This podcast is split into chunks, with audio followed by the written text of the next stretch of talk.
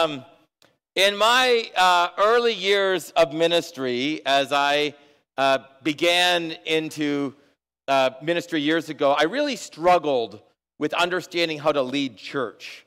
And most of my colleagues would tell me that you lead church by teaching and preaching in the environment that I grew up in and in the tradition I was a part of. And I knew that was true. You teach from the word, you preach from the word. And yet I also knew that every church has a culture. Every church has a philosophy. Every church has a certain way of, of doing things. And so in my early years, I, I came to the decision that one of the ways of leading and, and a church, and it's part of the way of doing it, is of course by teaching and preaching. And yet every church has a distinct calling from God as to what it's supposed to be and what it's supposed to do. Some things are true of all churches. All of us should be churches of the word. All of us should be places of prayer. All of us should be places of fellowship. All of us should be sacrificial. All of us should be understanding spiritual gifts. There are some things in Scripture that are true to every church in every place for all time, everywhere. But then there are some things that are very particularly true to specific churches, to where they live. I grew up in a church that was in an area uh, surrounded by farmland that's now become a small town. And how they understand church is different than how we understand church in urban Hamilton. And I would say this that at one time in my ministry, this may be more 10 to 15 years ago, more people would leave and gather at churches due to the philosophy of church than the doctrine of church. There was a time and a season for a fairly long time in my early years of ministry where when you walked from one church to another, when you decided to leave church A and go to church B, that the doctrine was very similar. What we believed about the Word of God, what we believed about moral uh, systems and structures, what we understood about who God was, who we are. And I know there's some distinctions in that, but for the most part, it was so similar that ch- people go to many churches in even the Hamilton area, and with some distinctives, know that you were still in a Bible believing, God honoring, evangelical tradition. That is not as true anymore. And so years ago, our elders began to just prayerfully discern what is God calling us to?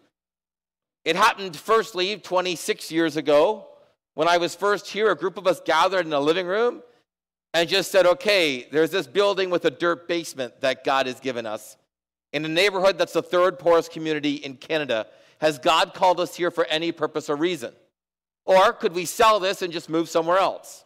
I mean, has God actually asked us to be here or can we go anywhere? And at that time, we together discerned that God had called us specifically to stay in this neighborhood. That decision has lasted over the years, including the decision in 2010 to purchase this property. We could have bought them with the same amount of money, significantly, or properties with significant more land elsewhere. We could have gone way further out and bought a piece of property for $1.3 million that would have been significantly larger than this piece was. But we truly believed that this was God's calling on our life, that He wanted us here. And so then in June, our elders gathered again. We've done this over the years, this time under the facilitation leadership of Steve Harris, and we prayerfully began to discern what's God calling us to in this next season. What is God calling us to over the next three years? What does that look like? Both for the mission that has been uh, God's mission for us, which has been a guiding principle for decade, over a decade, and our vision, which changes every three or so years. Today, I want to share it with you. Our mission statement it's this As a church anchored in the north end of Hamilton, we exist to join God as the Spirit builds Christ's kingdom in our lives, neighborhoods, and cities. And city. There's a couple of alterations we've made here, right? I want you to know what hasn't changed. This is still Trinitarian. It's about joining God the Father as His Spirit builds Christ's kingdom. But we've altered a couple of things in this mission statement. One is this we've altered that it's we joining instead of Houston joining because we're no longer Houston. And I'll get to the second one in a moment. We still believe we're anchored in the north end of Hamilton. This is still where God has asked us to be. And part of that anchoring of God's calling on our lives to be here in the north end of Hamilton includes that God has called us to invite neighbors right into the building with us. Many who were being displaced, who were struggling in our neighborhood as the neighborhood has been gentrifying. I mean, City Hall just gave permission just around the corner from Amy and I to allow a 10 story building to go up. It's all condos, higher end condos, looking on the GO station, right? That is what's happening in our neighborhood. If you drive down to Williams today when we're done the service, and you look down over the waterfront, you'll see that Williams, the area around there, is road ready for the coming nine uh, condo buildings, 1,600 units along the water. Right? All higher end. That's what's happening there. That's what's occurring. And it's happening all around us. So as it was occurring, we said, wow, God, we believe that you've placed a call on our lives to care for those that are marginalized in this neighborhood what does that look like? And it looked like for us putting housing in this building. We are still anchored in the north end of Hamilton, unapologetically. This is where God has placed this church since 1886. We want to join his spirit as his kingdom is being built in our lives. We want God's kingdom to be built in us, firstly, as God works in each of us individually, calling us to Christ's likeness. And then in our neighborhoods, it used to say neighborhood. We recognize that as the demographics of our neighborhood changes, price values go up exponentially. I mean, you may have read this recently, right? Financial Post had an outstanding article just the last uh, couple of weeks around why home values in Hamilton have gone up exponentially. One of the main reasons is the condo market in Toronto has cooled. Why is the condo market in Toronto cooled? It's cooled because as people were having to work from home and do home gym, they needed more space. So the condo market has actually shrunk, at least in Toronto. And so the most natural place where people were moving, they had a whole ton of research done, was Hamilton. It's why the market has been so hot in Hamilton. Because anywhere else within the GTA was either too expensive for them to be able to renovate to have the home office, sometimes two home offices, because both um, adults in the home were working from home, and gym space. And so Hamilton became the place to go. That's why, if you watched just a few weeks ago when people were trying to buy in Hamilton, homes were going 150, 170,000 dollars over asking, over asking. And so we recognize that one of the neighborhoods that has gone up predominantly more than any other has been this one because of the waterfront access. And because of the waterfront access, we've realized, okay, God, as that is occurring, as that is happening, what, what is our call in this? And we realize that many of you are now living in other neighborhoods. And how is it that we are used of God together to reach the various neighborhoods that we live in? We believe, of course, that being predominantly in the urban core of Hamilton itself. And of course, then also in our city, as God longs to that in our city. So the elders of James North Baptist Church believe that God's vision for us over the next three years includes a deepened focus in these three areas spirit filled fellowship, spirit dependent salvation, and spirit reliant sanctification. We recognize in the area of fellowship that there's been a gap. Not everyone experiences this, but as a church grows, you typically need three levels of connection.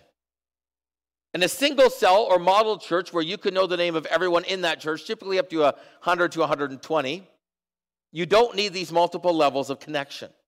But as a church grows beyond that, you do need them. And we recognize that gap. One of the areas that we think has gone exceptionally well for our church is the area of community groups or small groups. Numbers of people being involved with them, numbers of people participating. But what happens on a Sunday, and I realize we're gathering in smaller numbers now, but in the spring pre COVID, is that not interesting that we are now going to have like a post and pre COVID life experience? Pre COVID, and we gathered with about 350 of us on some Sundays. As we gathered in there, if your community group happened to be absent that day, you could feel pretty lost. You'd be looking around and be like, huh, who do I talk to right now? And if you're more introverted, trying to figure out who you talk to that may not know you and you may not know them is a bit of a challenge. So we recognize that we need these community groups that gather of typically 10 to 12. And then we need a larger size group of typically 50 to 80, where people become familiar with that group of people and they know them well recognizing that what that means at a church our size is that no one will any longer know everyone at the church. That just won't happen. Just won't be possible. It's not where we're heading. It's not who we are. It's not a possibility any longer. But we need to know more than just the people in our community group. And so that means a larger group of people for which we gather around. So this is a statement, and then I'm going to pass, toss into some, some of the scriptures as well. We long for every person at James North Baptist Church to experience a deepening fellowship with God as Father, Son, and Spirit, as well as with each other. We yearn for to experience the wholeness offered in the gospel as we cultivate and nurture spirit-filled friendships demonstrated by sacrificial love and service to one another. This will be expressed in the ways we celebrate with, care for, serve, and forgive each other. Our desire is that each of us would know and use the gifts God has given us to edify and encourage each other. We believe our unity in fellowship will be a witness of his reconciling love to our neighborhoods, to our neighborhoods. So hear this from 1 John 4. 1 John 4 7 says this Dear friends, let us love one another, for love comes from God. Everyone who loves has been born of God and knows God. Whoever does not love does not know God because God is love. This is how God showed his love among us. He sent his one and only Son into the world that we might live through him. And this is love. Not that we loved God, but that he loved us. He sent his Son as an atoning sacrifice for our sin. So, dear friends, since God so loved us, we ought to love one another. No one has ever seen God, but if we love one another, God lives in us and his love is made complete in us. Did you catch that? All of the one another's, the love one another, love one another. What's it birthed out of? It's birthed out of the love that God has expressed for us. John is really clear that because God has loved us and would go to any extent possible to save us, would send his son to live among us perfectly, die for our sin, explained so well in the video, be resurrected because he'd done nothing wrong. Because God loved us that much, now we should love each other just like that. He said, Love isn't that you loved God, but that He loved us. So now, since God loved us, love each other. He said, You're calling to each other as God has loved you, is to now love each other. And God's love is made complete. He's greatly exalted, He's satisfied when we love each other out of His love for us. For us. And so there are things in the statement that we made very intentionally. We long to be connected to God. We want, we want a deepening experience with the Father and the Son and the Spirit. We recognize that each of us in various areas of our lives are broken, and we long for that brokenness to be healed by the power of God. And as that's healed, we long then to be nurtured by spirit filled friendships. Not just friendships where a group of people get together and watch a hockey game, though that's fine. Get together and talk shop, though that's fine. But friendships where what God is doing in your life is pivotal and central to who you are. Friendships by which you're having spirit filled conversations, encouraging each other in your walk with Christ. And that that leads to a way of living that includes sacrificial love for each other and serving each other that just very naturally, out of the outflow of who you are, you begin to serve other believers, other people that you know. You sacrificially come alongside of them and love them in Jesus' name.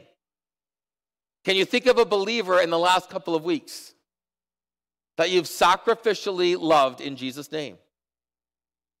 That you've actually come alongside of intentionally and purposely, and you've walked alongside of them in their point in time of need, and you've sacrificially loved them. You've come alongside and cared for them. I long to be able to make a statement like that and have every head in this room nod. Yeah, you know, I did that in the last couple of weeks. Actually, we did that a few times. That's just part of who we are. It's part of the ebb and flow of who we are as believers. And then, as part of that, as we love one another, as John has called us to, and you can see all of these one another's in Scripture, whether it's loving one another, whether it's, it's serving one another, whether it's being hospitable to one another, whether it's forgiving one another, whether it's being united to one another. There's even kiss each other or one another with a holy kiss, greet each other with a holy kiss. I'll leave that one for another pastor to explain. But here you have this our desire is also that we will be able to celebrate with, care for, serve, and forgive each other. Peter says it really clearly. Love covers over a multitude of sin. And we need to be a people that love each other in such a way that, as Colossians says, we forgive as God forgives. No one should ever come to me saying they can't be in a community group with so and so. They can't serve on a team with so and so. We need to love as God has called to love and forgive as God has called to forgive. And then we long to be able to know and understand the gifts that God has given us. That's why we use this disc this great tool, the disc analysis, to understand how God has gifted you. What does that look like? And how does God long to use the gifts He's given you in the lives of other people, both for the edification of the church and witness to the world. Well, that's one of our statements. And the next one is this spirit dependent salvation. We pray that all of James North Baptist Church would live incarnationally with those that God has placed in our lives, sorry, in our, in our lives and on our hearts, while we continue to offer ministries and programs that will reach those living in the North End. We recognize that this is a two tier approach that combines balancing our corporate call to reach the North End while prayerfully supporting each other as we share the gospel with those God has granted us relationship and influence with. We desire to grow in our passion for the lost, maturing in both our understanding of the Spirit's role as well as our dependence on Him for their salvation as we declare the hope we have in Christ. We pray that every person at James North will grow to be as burdened for the salvation of our friends, family, neighbors, and associates as God is. And so, here, as we analyze this, we recognize the gap was this God has granted all of us connection with unbelieving friends, family, associates, neighbors, colleagues at work. God has also corporately granted us as a church an amazing connection with numbers of unbelievers in this neighborhood and around. And yet, we long to see God so powerfully by His Spirit bring conviction into people's hearts and transformation into their lives that people are indeed saved.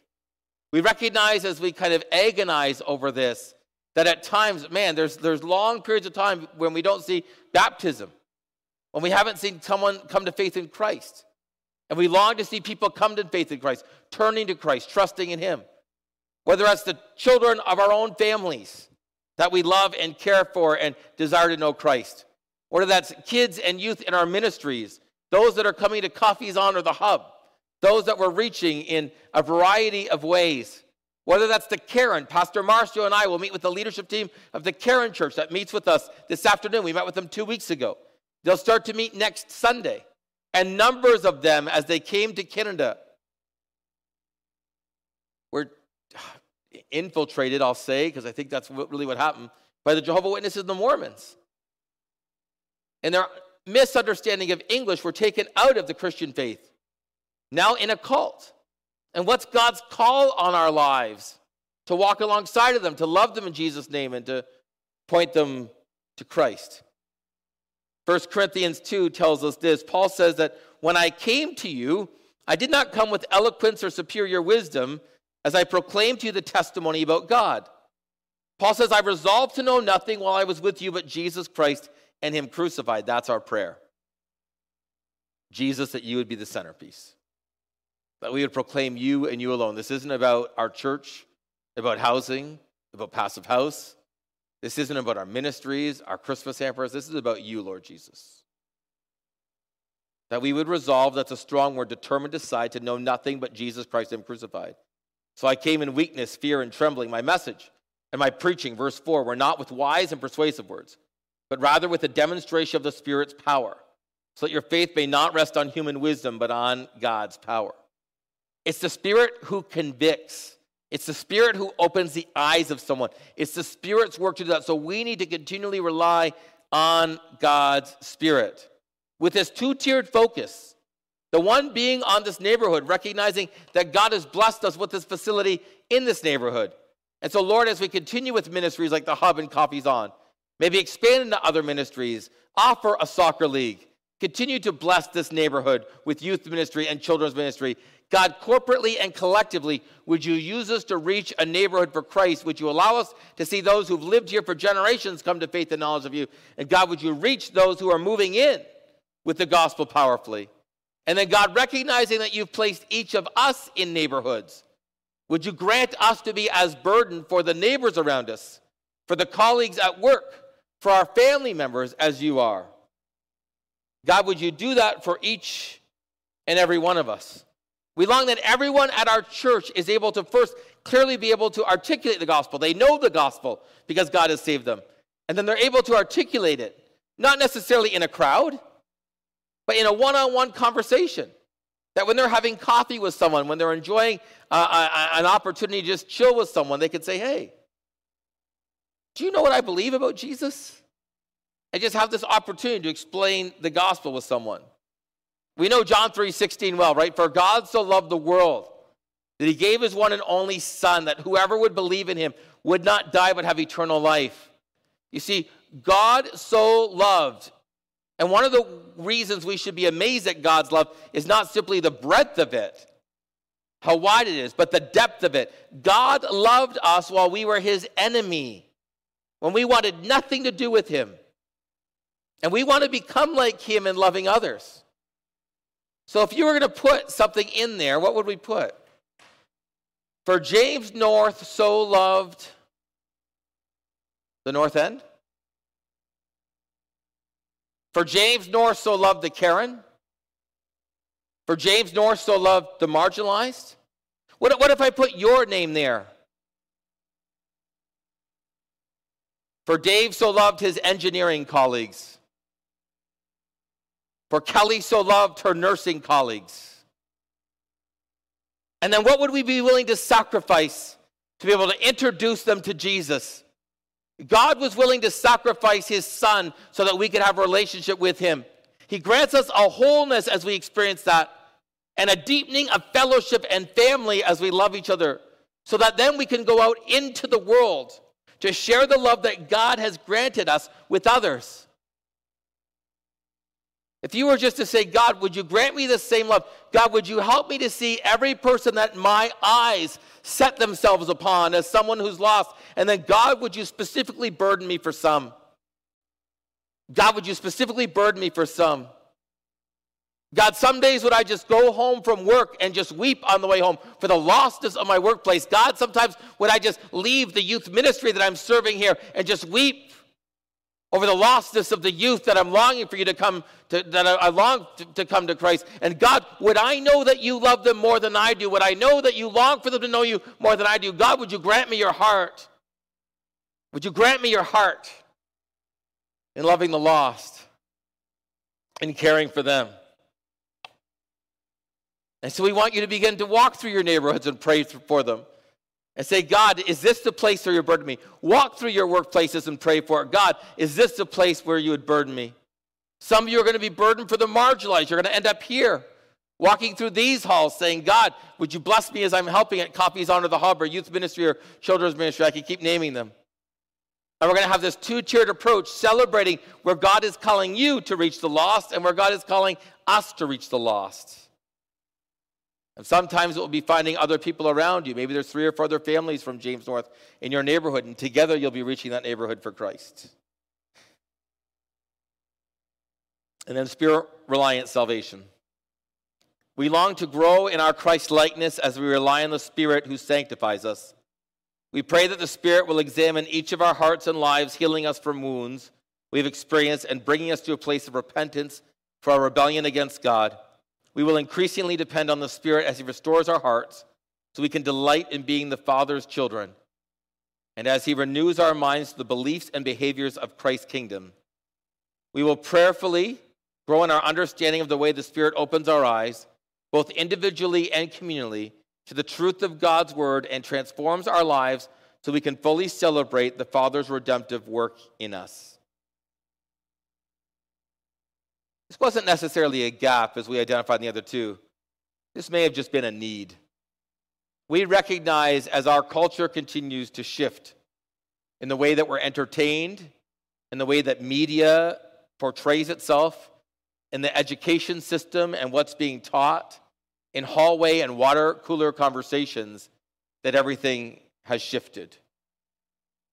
The world's values have truly become inverse of the kingdoms. That's always been the case but in a way that is predominantly expressed now. You can see it.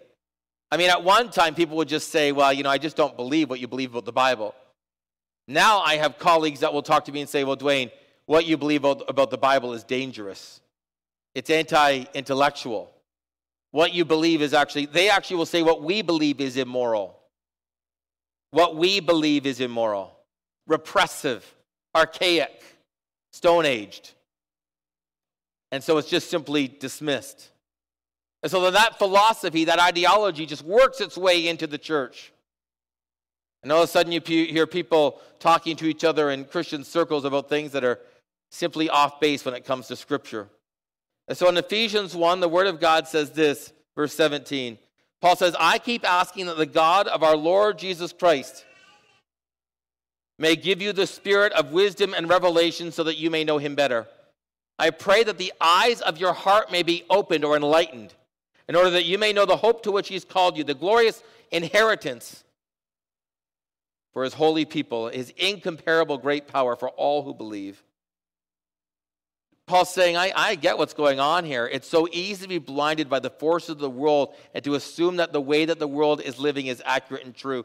And Paul says, My prayer is that your eyes will be open to the truth of the gospel and that God's Spirit would do so. And so we need to rely on His Spirit.